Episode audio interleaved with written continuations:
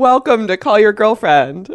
a podcast for long distance besties everywhere. She's Aminatou Sow. And she's Ann Friedman. Wow. You know, the reverse intro has the benefit of pronoun clarity. Like, I will say that. also, you got to switch things up every once in a while. I'm not upset about it. It felt kind of good, like crossing your legs the opposite direction.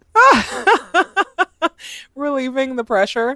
How you doing over there? Oh, you know, I was going to say happy Gregorian calendar new year, but I guess it's also happy Gregorian new decade Okay, can I say something about that? about the Gregorian calendar. the decade, according to the Gregorian calendar, starts on the ones. So, like, all these people who are like so freaking out and excited, I was like, you got 365 more days of this decade, but not to be technical about it. I mean, actually, I think that's the greatest gift we can give anyone who is like, "Oh my god, what what are all these like decade in review things saying about my personal decade in review?" Being like, "You know what? You got another year to assess." Yeah, you got another year to make your playlist of your like 1000 songs you liked this decade. You got another year to like, I don't know, like put up put your top 9 on Instagram for the decade. You could do whatever you want.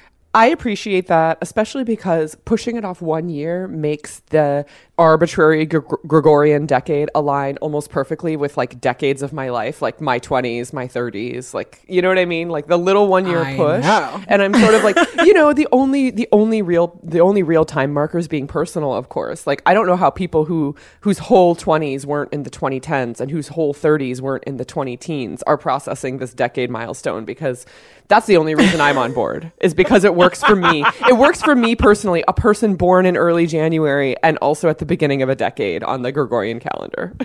You know, as someone born in uh, a year that ends in a 5, I have to say that I really appreciate being in the middle of it all. Call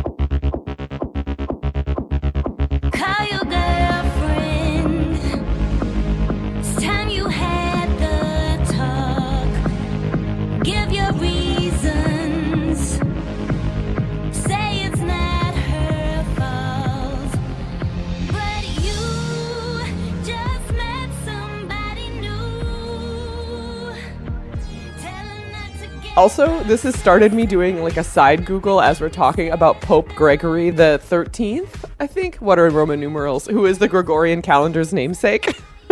Yeah. I mean, the Gregorian calendar is interesting in that, like, you know, it's the business calendar, it's the white people calendar, but it's not even the calendar that most people follow. Oh, for sure. Other religions have other years. Personally, I'm fine with people who believe that the new year starts at the spring equinox. For me personally, the year does not start until Q4. That's my the Amina calendar operates that way. right. So you are heading into like the second quarter of your year right now. right Like, of my year i was just like my year my year just started i'm so excited about it and i think i think about this a lot because you know i um i was a technology person for a long time but like this whole living you know like a quantified life kind of thing is both on some level i i see the benefits of it but more than anything else all i see it how it stresses people out and so the idea that you have to have something to show for the last 10 years of your life as if just being alive is not enough is something that is just like really disturbing to me. And I also like nostalgia is good, I guess, but I'm the kind of person that I only look forward, you know, and that's like uh, part of why I'm in therapy. I'm not good at looking behind, but in the front, I was like, I can do that. So living for today and for the future, pretty lit. I know. Well, and I have to say, like, we spent a lot of this year working on a book that looks backward. So it's like, mm. you know. Yeah, tell me about it, and it was very hard for me. I know.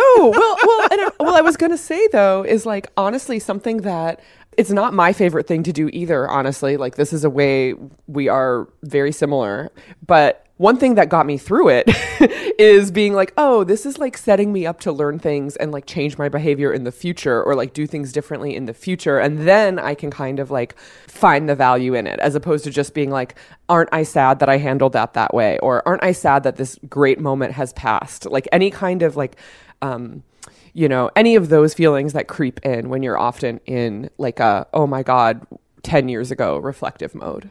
Right. And I, I mean, you're so right about that. Not everyone gets that experience. And I would not certainly not have chosen that for myself or gotten this experience at all if we had not worked on this project together. It's like, on, on one hand, there is very much like, wow, like, look at how far you've come. But also, I think that for me at least, there is also a pain of just looking back at that time and being like, oh, here is how hard all of this was. And having to revisit it, even though today it's not that hard, still like puts some trauma into focus, which not great, you know. But at the same time, I think that like the real gift that I've gotten from working on the book with you really is to see just how full my life has been for 10 years. Because I think that I suffer a lot from just I'm so focused on today and tomorrow that I, you know, it's like however I feel right now is how I think that my life is all of the time. Yes, the future extrapolation. Right. And having the time and space to be like, no, like look at 10 years of people who have loved me. Look at 10 years of people who've just been there. Look at 10 years of like really fun experiences or 10 years of really hard experiences sometimes, but things that you like survived with people that was like very affirming for me. Right. And I think that's something I feel very acutely like the difference between working on this book that's kind of like a personal decade versus a lot of the things that many magazines and newspapers I read regularly are publishing right now that are sort of like an objective political cultural decade or like like some kind of reckoning with what we have supposedly all gone through over this past Gregorian 10 years. I, I struggle with a lot of that too because a lot of it isn't about like oh and how can we kind of like look forward and like what do we want to take forward and what do we want to leave behind? Because I think you're totally right. Like the the process of being in a reflective mode about our friendship is something that like gave me this deeper uh, definitely a deeper sense of gratitude for for you and for like many people who have loved me during that time. But it also like i was saying earlier allowed me to kind of say like oh wow when i lay it all out like this i can really see that like these are the things these are the things i'm focused on in the past so these are the things that like i'm going to make a priority now as i move to the future. And when i read a lot of these like what were the 2010s reflections there's not that same level of like on a on a at a cultural level there's not that same type of energy of like okay and like what do we want to keep from this time? Or like what did we learn from this time and how are we going to try to do things differently? It's all very much like as the 2010s draw to a close like there is persistent fear and anxiety and the world is burning and but you know like you know what i mean? Like there there is this sense of like it's the end of something and not like time is like a thing that goes on. You know what i mean? Like we are still in it. We are still making choices. There is still like you know lots of it in front of us if we are lucky Right. If we are lucky, uh, the key the key operating words there. Right, but you know, I mean, like th- these articles are not like literally the Earth is ending tomorrow, but they have that kind of like apocalyptic tone of like it's. And I know that this is like because they're bookending a decade. It's the end of a decade. I'm air quoting, but it they also managed to have this tone of like, okay, we all start like a new thing, but it's in a horrible situation. It's not just like, I don't know. There was a um, there was a Twitter thread I read earlier this year among a lot of designers about like how different people see time, like how they visualize time, and how like you know there are people who are like, oh, I've always seen the year as a circle, and there were other people who are like, I see the year as a straight line, or there are other people who are like, what do you mean? It just is. Like I don't see any kind of like visual mm. structure, and I've been thinking about that a lot. Like as I, I mean, in this time when everyone seems to be talking about is it new? Is it a restart? Is it a new decade? Um, and I, I don't really know what the answer is for me, um, but I think the answer is it's personal time. It's like, you know, years and decades of my life or like phases of my life. My DC years, like that was a time. That's not a calendar thing. My LA years, that's a time. It's not a calendar thing, you know? Um, I, so it's like kind of an interesting thought exercise. And there, people were making um, some extrapolations that like, um, there are like if you are someone who tends to be uh like you know from xyz kind of culture or like live in a place that's ruled by seasons you feel more like an x visualiz you know they were making uh, like everything some generalizations about who's likely to be linear and who's likely to be circular but i was most interested in the people who were like whoa time has no shape y'all. Like time is just time. Yeah, I mean, I very much feel that way that time is just time and it's a very kind of elastic time for me at least. It's different every single day. It really is. It's just that I say this thing that is so cheesy all the time, but it's so true for me that the days are long, but the years really just zip by all the time. And and I feel that. I just feel that like every day is a slog. I um and then you you know, and then you look and it's like a blink of an eye. You're like, oh, it's been 10 years, or I've known this person for X, Y amount of time, or it was like this amount of time since I did this other thing. But I also just don't, um, I refuse to be a slave to time, you know, because I think that that that thing that you said earlier about like what am I um, you know, like how are we marking the time is something that this year has been it's been really top of mind for me just because when I was reading all of those decade roundups, the real comfort that I actually felt was, oh, the world has been ending for as long as the world has been here. and Yes. humans have been like anxious about it, you know, like, oh, great. And I think that for me, some of that just has to do with the internet in the sense where, like, at the end of the decade before this one, we also had like enough mass communication that this kind, you know, like the same kind of sentiment was propagated widely. And then it's happening now again. And I'm like, oh, great. The world is always on fire. The shit is always ending. You know, like the world is going to end tomorrow, which obviously is the thing that like religious charlatans have been like selling to people forever. But even people who are secular like tell themselves that. We just do it in this very different kind of way, the same doom and gloom and apocalypse, and we have different gods. Mm-hmm. But something clicked into place for me where I was like, you know, it's not like I personally feel in a great place in my place in the world. I'm like, no, I am anxious and I'm terrified and I'm all of the same things as everyone else. But I think that I am really in a place where I'm deciding that, you know, the news and culture and all of these external poles are not the things, they're not the things that I want to center my life around. I want to center my life around like myself and the people who mean something to me because those milestones are very different the minute that you make them very personal Right. it's been an interesting kind of thought exercise for me. And also the thing that I think all the time when I see these like the last 10 years or the whatever, I, I mentioned like, you know, the Spotify list or the the top nine. But really I've been thinking a lot about how so much of my life is ephemera. And I don't like that. That's the feeling that I don't like. And so really thinking about like what did I make this last decade that made me proud? What do I want to make the next decade that will make me proud? And what is something that will last? And I think that like once once I started not thinking about time in this elastic kind of way, it's it's been a different set of questions. I don't have answers to any of them, but I know that I feel a little less anxious about it and I've just like submitted to the fact that the world is ending and I will die and that's okay because that's the plan from the beginning. But everyone needs their own internal clock. Like you need to decide like what does time mean to you? Right. Um, and just to give proper credit, I went and looked, and the tweet was from the design writer Alexandra Lange. And Oh, she's awesome. She has a great newsletter. exactly. So I like I was like, oh right, like I knew it was someone knew it was someone I wanted to act to cite and source. And um, we can link to the thread in the show notes because it's full of replies of just like how all these different people conceptualize time. Look at us being like college student, like philosophy students. Look at us. You know, like honestly like this is th- but this is like you know when we when we haven't um podcasted together like this in a while i'm like it makes some sense it's like you know we are we've done a lot of processing separately in the last few weeks we are like off on our own reading like we can come together and have the like salon conversation 100%. I've been doing a lot of traveling lately, and there was something really nice about being during the holidays in a country that does not celebrate Christmas, but definitely celebrate New Year's, that I think also made me feel so much less anxious about everything. Because it was just like, okay, the year is ending. We're, you know, like everybody is having a big party or whatever, which is fine. But there was not that rush of like, consumer capitalism. You have to get everyone a present. You have to do like there like that just didn't exist for the like wh- when i was in senegal for the last two weeks. And it's not to say that like people don't do holidays. That's not what i'm saying. I'm just saying that it is like the vibe is very different. And one it's because it's like a majority muslim country. And also like african people don't do nonsense.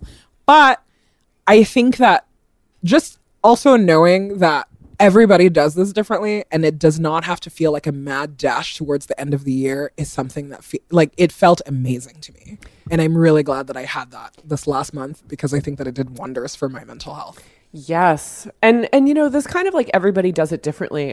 I want to do a callback to a previous year's uh, first episode of the Gregorian calendar year, um, in which Sabrina Hersi Issa gave the the hot hot tip that she uses her birthday every month as a day for kind of like reflection and assessment. Um, and and that is like her time you know like her time is this is how i'm checking in this is how i'm checking in with my own feelings of like am i on a path i want to be on? Am i making choices that are fulfilling to me? Am i kind of like incrementally working toward things I want to be working toward. She had a short list of questions. You know, she schedules all her appointments on that recurring calendar day, but she also does stuff like ask herself what she's been grateful for in the past month, ask herself what she's learned in the past month, ask herself what's gone well or what didn't go so well, or who she maybe owes a phone call, or what little things has she let fall through the cracks that that she needs to be doing to kind of support herself.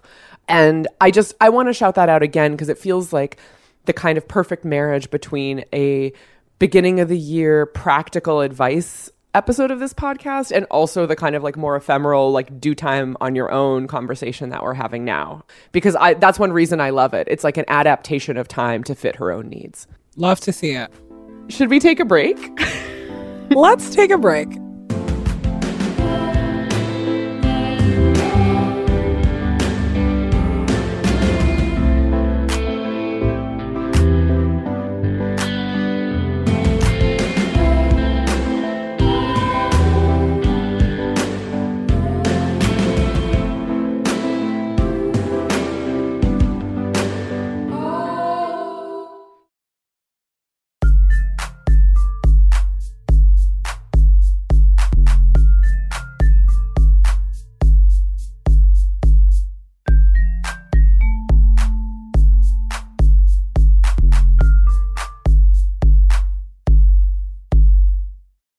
As you know from working on a memoir with me, I have the worst uh, recall about my own life. And mostly because I'm like, oh, I just don't want to look there. So when I think about, like, oh, where was I on like January 1, 2010? I have no idea. I could probably go in an email somewhere and find it. Or maybe, like, were we already on Instagram? Maybe that's there somewhere. we were at Big Bear Coffee Shop in Washington D.C., which was closed for a dance party. what? Are you serious? You and me. I was wearing a vintage lace dress, and you were wearing like a like a like a kind of like a wide belt in some kind of fitted situation. And the fact that you know this has me shook. And there's definitely a photo of us like at like midnight or just after or before, clearly dancing. Clearly dancing. Okay, well, that's where I want to be at the start of the decade. Clearly dancing. So thank you for clarifying that for me. I'm sorry. I'm like very shook by that. That I remember Um, that. I'm pretty sure it Yes, was I'm- 2010. I mean, it has to be right because we met in 2009. Right. Uh, That's what I'm saying. And I still lived Yeah. in DC. That's so wild. Well, you know, good to have you in my life because I would have I would have made a mental note to look and then never looked back. Um, where was I? January 1, 2010. Not dead. Moving on. Definitely not Um, dead. Definitely dancing. Like, I know, but you know, like what a what a like decade we've had. I have lived in like I moved from DC to New York to San Francisco, back to New York, and have done so much in that time. Like that's so wild to me. If you told me today, you were like, "Hey, Amina."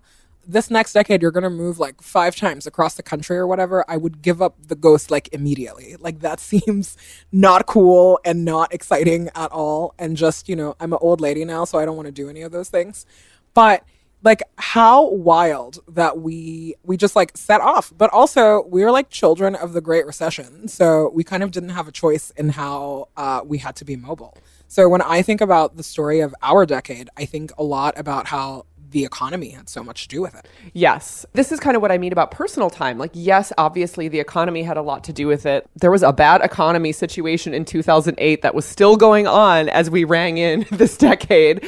But that for us also coincided with the earliest years of our careers. And I think, like, I, in particular, the oldest millennial, TM, had it a lot better than like you and Gina, who are a couple years younger than me and who were like basically trying to find jobs and get on a specific professional track like right when the economy tanked. I had kind of like a couple years of a head start before things got really really bad. Although in media economy it's always a recession. So um, but uh it's definitely like that like this broader economic thing was happening but it's also that like we were in our 20s and we're had not established ourselves as like professional humans with like other professional connections and a body of work and experience that we could use to like convince people to give us more work. so I think that that is like you can't really separate those things, right? Like for us, the decade is marked both by where we were on our like personal timelines and also these like bigger factors. And you know, and the fact that I've been thinking about that thing you said about how ephemeral a lot of this is is like where did our friendship and where did our lives play out? I mean, our our friendship and lives played out on GChat. Like that was like a huge where we were talking to each other when we weren't physically together. On Tumblr, LOL, like things we have totally abandoned as like like rich archives of how are we spending the day to day? Like what were the things we were like laughing at and finding like inspiring or like wanting to do with ourselves? Like what were all these minor inputs? And like when we were writing this book, going back to the GChat archives and like to a lesser extent, the Tumblr archives or the occasional Facebook post was like so surreal because I can't really imagine, like, you know, my journal is all mushy feelings that like actually are not useful or scrutable to, to modern me. So it's like these are the things, these like the conversations we had about like who's picking up what food item and what time are you coming over and like do you want to see that movie and like what photo did I find on Tumblr that I had to reblog like these are the things that feel much more like of capturing a day to day of that time even though it's like I don't know, somewhere between the feelings dump of the journal and like the kind of surface level day to day that you can see in the technology record lies maybe some kind of truth about what was going on for us. I don't know. It was wild. Yeah, I'm. I mean, going back to the journal archive has been like what a mess for me personally. I was like, I uh, I have to have like therapy just because I'm like looking at old journals, um, triggered. But it's also this thing where it's so funny to just see with the hindsight of just like okay i like i've gotten over that or i have really overcome like you know just being a young person or whatever it's so interesting to like go back to this younger self and the thing that I am trying to do is instead of cringing is to just have like a lot of compassion for that person. Oh, I liked her. I liked her so much. I know. I was like, I really like this girl. You know, like she's like she's fine. Like life is a mess, but she's actually like she's fine. She's doing it. Like that person made me this person, so that worked out. But it's so like yeah, I I have a practice in my journaling where I don't name people because of I don't uh you know like I just don't want a stranger to like find my journal or to read it. And then it's like Ann Friedman like you know last four of her social did this today XYZ um but also because I'm like oh what I'm really trying to process is how I feel and not like who it is. And so it's interesting sometimes to go back and be like oh sometimes they're initials and I know who the person is and other times I don't know. And it's just like, wow, like some of the stuff mattered so much and it doesn't matter today. But I would also put in like all sorts of dumb stuff in there, like my grocery store receipt or like a thing I really like that I ate or like a thing that, you know, like just like a thing.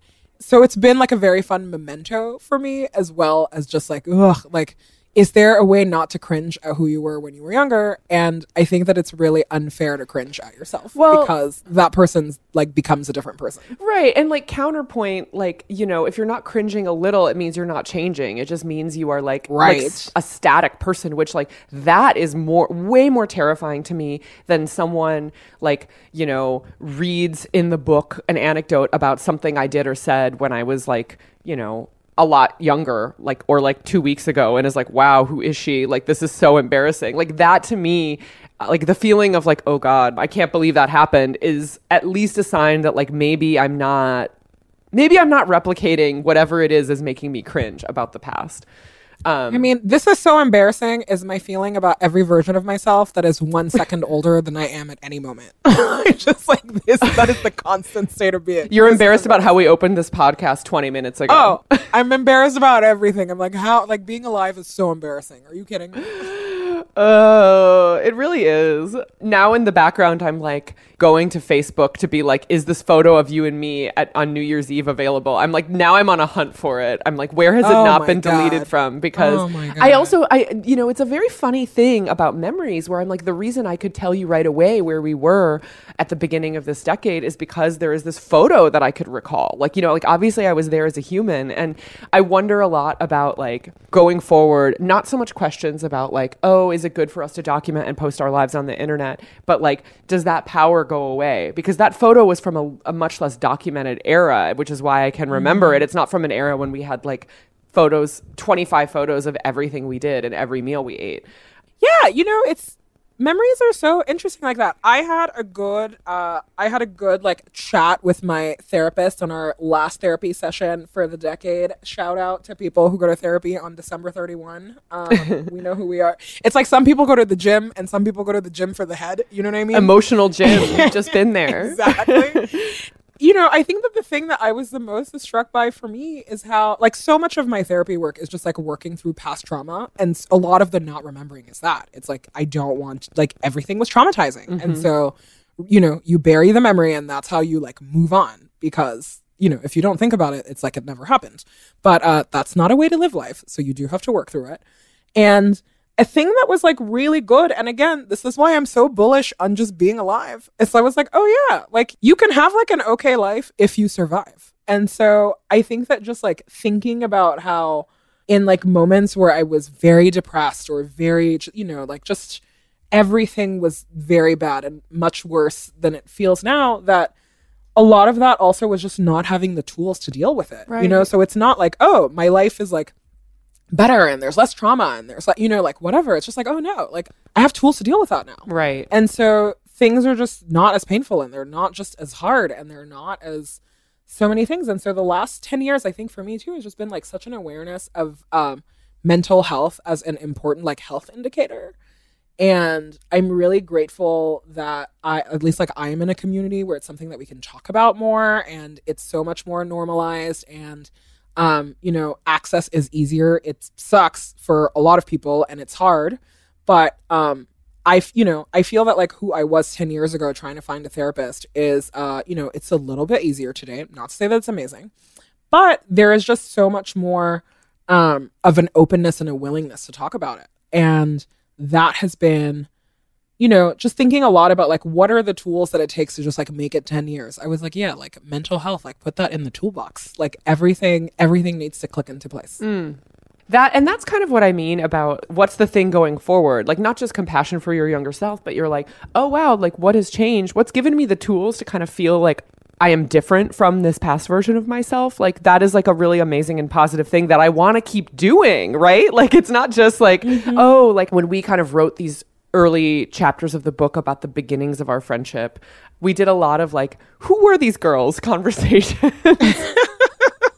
Who are these fools? Who are they? Where are they? Situate them. Uh, And and some of some of the like narrative we ultimately came up with has to do with like how were we kind of so suited to immediately become such good friends like which is belongs in the context of the book and I'll leave it there for everyone who is going to read it. But I think that the other layer of that was like oh like you know what trying to answer that question a little more broadly. In a way like I really um, maybe I have for high school a little bit because it's such a mythologized time. I've been like, oh, like, you know, I was XYZ type in high school.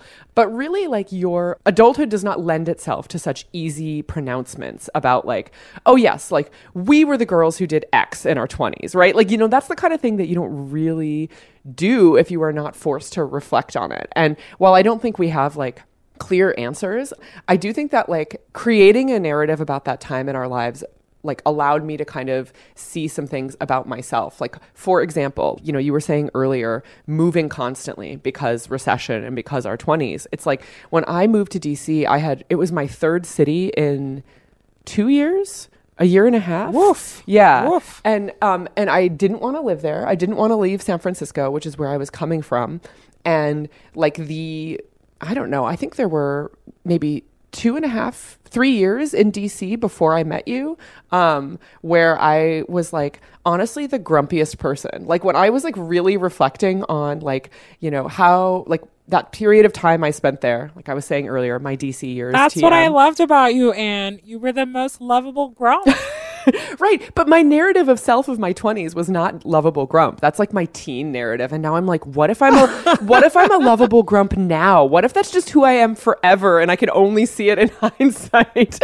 Um, but yeah, but I had like some new perspective on like I knew I moved to DC with a bad attitude. Like I know I did, but like having to like kind of write it out and be like, "Oh, and then of course I wasn't happy when I got there." Like, you know, and you can't sh- you can't wave a wand and be like, "Attitude adjustment." That's not how it works. Works. That's not how it works. but um but now I'm just like, oh right, like there's a reason that move was harder than other moves I made because I had really told myself that it was like gonna be bad. Like I was really like in a mindset where honestly like you know, I feel like until I met you, where I was like, oh, a, a thing this city has given me, like, like something that has come out of this that is like so objectively good. I can't hate this experience anymore, even though I had al- already before that met people who I really loved and still love to this day. Like there was something about like being able to reflect on my own mental shift. And also like what if i had just moved and been like you know what? This is a city. Like lots of cities there are good things and bad things about living here. There are people i'm going to want to be friends with and there's people i'm not going to be compatible with. Like what if i had just had kind of like a more i don't know like a, a less a less like a less like day to day upbeat, but like log, large scale grumpy attitude. Like that's my secret is like, I'm like, I seem happy in the moment to moment. And then like when you peel below, you're like, she is grumpy, right? Like it's like, that I is, mean, you are you are definitely grumpy, but like you know, it's also like in a way it's I don't know. I like I love grumpy women. I like see, it's truly it's one of the it like it's one of the most attractive qualities to me in a lady friend.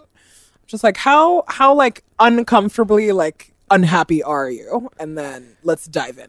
But you know i think i think that some of that is just you know it's like so much of it is seeing your own kind of self reflected in someone else right? So like grumpy is not even the word that i would use. But i think that seeing someone who is just uh, there's something like very clarifying about meeting someone for the first time and you like immediately understand that they are not in a circumstance that they would like but you are both making the best out of it. And maybe like together you can get out of it. That is you know and i don't know how you communicate that to someone immediately or that it's some you know like i don't know how that happens. I guess it's like the kismet of friendship almost.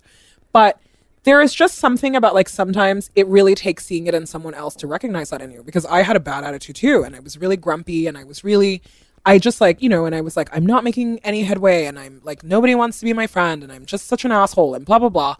And then you just like see someone else where you're like, okay, this person is less of an asshole than me. Like this is what I want. So let's try that. And it's fine. oh my God, this person is less of an asshole than me. Such an amazing. I, I hearing you say that reminds me of the um, of the kind of principle that I have experienced firsthand when when you are living in a multi roommate situation and you become very close to one roommate because you're united against another roommate who's like leaves the kitchen dirty or who is like difficult to deal with. Like the principle of like we have a common enemy is sort of like the foundation of. I mean, even though DC was not our like enemy, like recognizing that grumpiness, I feel like is kind of like okay, like we are bonded by a negative thing, and you know, and uh, while I am obviously happy that we found a way to bond, like you know, thinking about like the future, I'm like, wow, wouldn't it be great if I like did not make any more friendships that's founded in like that are founded in a mutual dislike of something? like maybe wouldn't it be amazing if I was just like, yeah, you're like, no, no, I'm all about it. No, I, I mean I don't um for myself at least I don't agree with that roommate analogy. Um but like your point stands. I think Have you never like, had that experience? I've only had in all of my years of roommates, I've had two bad experiences. One of them was living with just one person. It was like in the dorm. She was awful, but also like I'm sure that she is telling someone right now that I am awful, and I think that we're both correct. You know what I mean? And so like that's fine. I'm like that one. I'm just gonna chalk up to the game. And in the other bad roommate situation that I was in, it was a three person situation, and I was definitely the person that they ganged up against. They were awful. I was medium awful. So I'm sure that they're telling people that I was awful too, and it's fine. Like, you know what I mean? It's like if somebody confronted me about that, I would be like, no, you're correct. It was bad. So yeah, but I, I think I'm not like, endorsing less it. I'm just saying it's a powerful bonding tool. That's all no, I'm no, saying. no. It's Yeah. a powerful bonding tool. But I like a thing about all of this that's just fascinating is that I think that everyone has their own internal barometer basically for like what they're looking for and what they want. And it is like truly the experience of like writing this book with you. All I can think about is like, wow, how in the world, like beyond like kindergarten where they force you together, do two people just like decide that they're going to be friends? The entire process is just wild to me. And I'm like, it just happens. Some of it is circumstantial, some of it is choice, some of it is whatever. But a lot of it too, I think that like looking back on the like, on the you know in the in the full in the full scope of our friendship a lot of it is obviously like in those day-to-day moments that you were talking about but so much of it is also just like looking back at the end of the year and be like okay we're still here you know what i mean mm-hmm. and you're like great like all of those small things add up to a bigger moment and we're still here. Like I obviously like at the beginning of our friendship, if you're like, let's be friends for 10 years, I, I would have said like yes immediately. But I think that now that it's been 10 years, I'm like, oh yeah, 10 years is a long time. It's also not a long time, like depending on how you're looking at your life. But also like, Depending on how long we'll both live, which we don't have any info Right. about. Yeah. Right. Depending on how long you live, depending on how you feel about time, depending on so many things. But also, I was like, some of it was like, you know, some of it went by really fast. And I'm like, some of it was also like hard and long. And like, wow, we're still here. Mm-hmm. And that I think, um, you know, again, I'm like, this is the mystery of humans because I think that we both arrived to that place like very differently. And that's what's like very exciting and terrifying about it.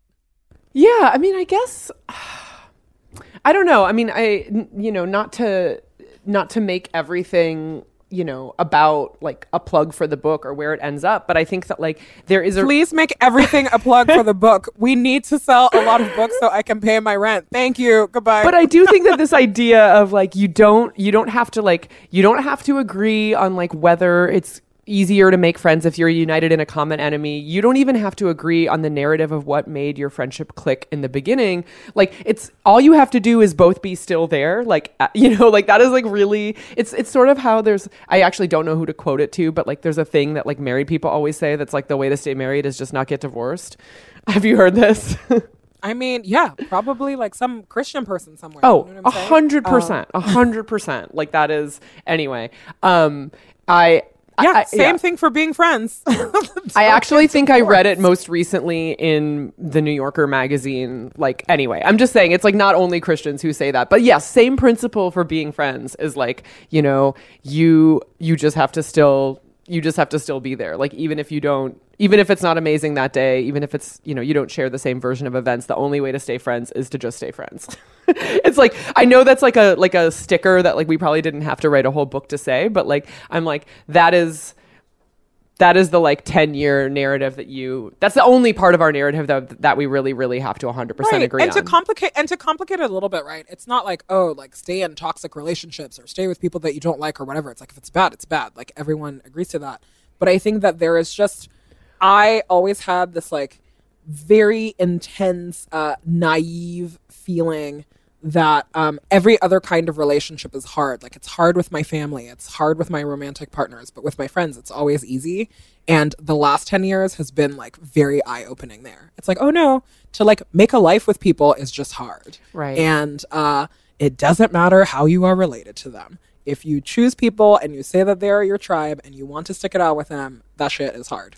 So, um, yeah. So I think that like, but also I'm really glad that I learned that lesson in this decade because you know what? Like, if I like didn't learn this, if I hadn't learned this this decade, the next 10 years would be incredibly painful and hard. So now I'm like, okay, I know it's going to be a tiny bit less hard because I know and now I have the tools or I have some of the tools. but uh it's uh I don't know, there is just a I'm like a you know me. I like love self-help, but I don't want it to look like self-help. And uh, you know, and there's something like incredibly cheesy or whatever about it. But at the same time, I'm like, you know, realizing things about yourself is very beautiful. And like learning something about yourself and being able to do things about patterns that you have or things that you're trying to break out of, or just like generally the project of self-improvement um, can be a very beautiful thing for a person. And I'm really happy that I have that in my life. right and also i mean that that very much speaks to the like what is what is the energy you want to carry forward right like it's it's um i was thinking about how um a friend of mine who is an artist someone gave her an exercise to do that was like about her all of her creative work. And it was basically just this like what do you want to turn the volume up on and what do you want to turn the volume down on? Like what do you want to do not like oh my god i'm going to accomplish this list of things but like what do you want to do a little bit more of in the next year 5 years decade however you're defining time? And what do you want to do less of? And then it's relative. And i really like i've been thinking about that a lot um you know, both after this reflective p- process of thinking about the last 10 years of our lives and like being realistic about like how much can a human being snap their fingers and change and like what does awareness really do? The idea of like, okay, actually, I want a little bit more understanding and a little bit more like day to day acceptance of the fact that like being in long term, intimate family relationships, be they chosen or biological or of origin or whatever, that is a thing that I'm going to have to turn the dial up on certain things and turn the dial down on certain things if I want to stay in them. Like basically like that is a relative marker. Woo. Yeah. Same. Hard same. Agree. So yeah, I don't know. I mean, it's not it's it's not quite as practical as Sabrina's like, you know, use your birthday as a personal inventory every month, but like dial up, dial down is like the only end of year reflection thing that I am doing. the thing that I love about both of those things is that it's just also the truth of like how can you be a better person is just figure out what works for you. There's not like one size fits all advice for people, which is why most advice is like given by charlatans. um, I think I think that like you get a lot of input about what you should be doing, but again, you have to like make it work. And the thing that I have really I've been like really struck by in both like our writing this book and all the people that we're talking to and all the conversations that I'm having about friendship and all these things is just like realizing that like you like and I've always known this so this is not a realization but being like very solid and knowing that there is nothing extraordinary about our story. We are the two most like ordinary kind of friend pair that you can have. And a lot of people that we talk to at least that listen to the show or that we interact with and like our work a lot of times are younger than us. And i think that and it's something that we've said before but a thing that like i'm so is so front of mind for me and i'm so struck by all the time is i was like yeah all we have on you is that we're a little bit older than you so like you have to go through all the motions you have to go through the motions of being alive and also there is nothing special about us. Like all of the dynamics that we have are dynamics that other people have. All of the problems that we have are problems that other people have. All of the like laughs that we have are laughs that other people have. That makes me feel awesome. I was like, thank you. Like we are like we are only ordinary people. Like this is all of this is so pedestrian in a way that makes me feel really happy to be alive. I think that's true. And, but also to kind of like, you know, not to use the 10 year modality again, but I've been thinking a lot about like the orientation I have toward a lot of my friends who are like 10 years older than me. I can't help but be a fan a little bit. Like, you know what I mean? There is this sense of like, you know, you're totally right when you're like, oh, like we've just been alive longer than certain people, right? Like, but also that that is worth something. And I think that like the kinds of people that I choose to surround myself with are often people who are like trying to grow and change and get better. And so therefore, if they have 10 years on me, like I have no choice but to stand. You know what I mean? I'm like they are. They've Right. been working on this an extra decade, and I really lately have found myself in my friendships with women in particular who are, eh, you know, about ten years older than me, give or take. I am just like chin on my hands, hanging on every word. Like tell me everything. Like I have that same attitude that you were that you were talking about, and it's not because I think that they are doing life uniquely well or that they are like some outliers. It's actually because I feel that they are just like a little bit deeper into this thing and therefore have gained a little bit more knowledge and I want to I want to soak it up as much as I can. And so like I don't, you know, I think you're totally right. Like we're average. We're average humans. um but like there is still something about like average humans as time passes. I mean, this is why like um, so many cultures venerate elders, for example. Like, not 100%, not like you're perfect just because you've been around a long time, but like if you've been working for an extra 10 years on me, like I want to know what you've learned through that work. Wow, a white woman talking about elder worship. What a moment for me. Um, I love it. Ancestor worship, bring it back. To be clear, I did not use the word worship. That's a Catholic trigger for me. I don't do that. um, but yeah. um, you know what, and sit with that for a minute. Um, no, I I completely agree with you. I think that that's true, and I think that like a lot of that also is just reframing it right from a place where you're like, ugh, like this person that's ten years older than me, I, they have what I want, as opposed to saying like, oh, like how do I like what are the steps that makes them get there? And a lot of time that step is just time. And instead of like looking at them as something that you need to have right away, it's really reframing it and saying like, okay, when I have as much, when I am alive for as long as this person, here's where I would like to be. And I think that that is an entirely different conversation. It's funny now to be the age where I think for a long time I was always the younger friend, and now I realize that I'm the older friend everywhere I go because I never ask people their ages. I it's like the same way that I don't like to remember things. I think that everybody is exactly 34 because they were born April 8, 1985. like that's like what I think. And so everybody in my life is my same age. And now everyone, you know, it's like every once in a while people will like carbon date themselves. And I'm like, wait, how old are you? and and I'm realizing that I, you know, like there are a lot of friends that are in the I'm the friend that is 10 years older. And even like knowing that has been so clarifying. I'm like, oh, this is what is going on here. Like I did not realize that, and now I know. But it is both. Uh, it's awesome to be the younger friend and to be the older friend. So I'm really happy to have both of those experiences. But uh, shout out to the older friends because my old like uh, my older friends like really put up with a lot of shit from me. So like, thank you for being my friend. And I was going to say that's how you know that a decade really is personal time. Like there is no collective decade because like you talk to someone who is outside of striking distance of your own age who's a lot younger or older and you're like what was your decade like and it's like whoa this is they're the only way to judge this is personally you know what i mean like Yeah, you're I'm like, yeah. what do you mean you don't know what Mavis Beacon is? You know, I'm like, what are you talking about?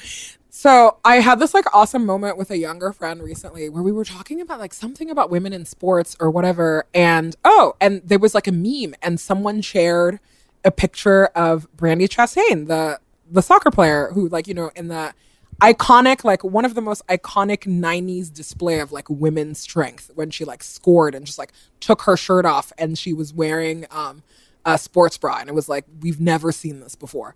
But and and this person like didn't know who that was. And in this and in this moment everyone tried to shame them and i was like this is so stupid. First of all like sports is also ephemera so like relax but that was such a it this is all like a circuitous way of you for me to tell you that i was like that was like a moment for me where i was like oh i am older than this person. Like we do not share the same memories. And that was like such a it's like i can't stop thinking about it and now realizing like all of the same uh, all of the same people who have had to do that for me because i was this like person who also like didn't know and was always embarrassed about asking. So uh time it's so weird because i remember that memory like it was yesterday but it was in fact not yesterday i was not even like 15 when that happened so it's a lot Right. Everybody's everybody's time is different. We're almost out of time, but I'm just like remembering because we've been we've been talking about the book is like I forget what moment of the writing process we were at, but like you had the iconic observation that you know that Donald Glover gif when he shows up at the house with the pizzas and opens the door and like the whole room is on fire. Like he thinks he's just gonna like sit and have a pizza and like oh my god, like everything is burning down. You astutely observe that that is what adult life is, and so I just like I feel like I want to just inject that energy a little bit into talk of like growth and change and plans. It's just like no, you know, actually the house is always burning down. like we're just doing since the beginning of time we're just trying to protect the pizza. the pizza of life the pizza Um, of adult life. Oh my gosh. Well, I love you a lot. I'm literally going to see you so soon. Imminently. Imminently. I think you're going to be the first person I see in the new year of my friends that don't live in New York. So I'm excited about that. I'll see you for the next 10 years. Oh, see you for the next decade on different corners of the internet, probably. Let's be real. I'll see you on Al Gore's internet. I'll see you on Beyonce's internet. I'll see you on the TikTok kid internet. Everyone's internet. I got you. You can find us many places on the internet, callyourgirlfriend.com, Apple Podcast, Spotify, Stitcher. We're on all your favorite platforms. Subscribe, rate, review, you know the drill. You can call us back. You can leave a voicemail at 714-681-2943. 714-681-CYGF. You can email us call YRGF at gmail.com. Our theme song is by Robyn. Original music composed by Carolyn Pennypacker Riggs. Our logos are by Kenesha Sneed. We're on Instagram and Twitter at callyrgf. Our associate producer is Jordan Bailey, and this podcast is produced by Gina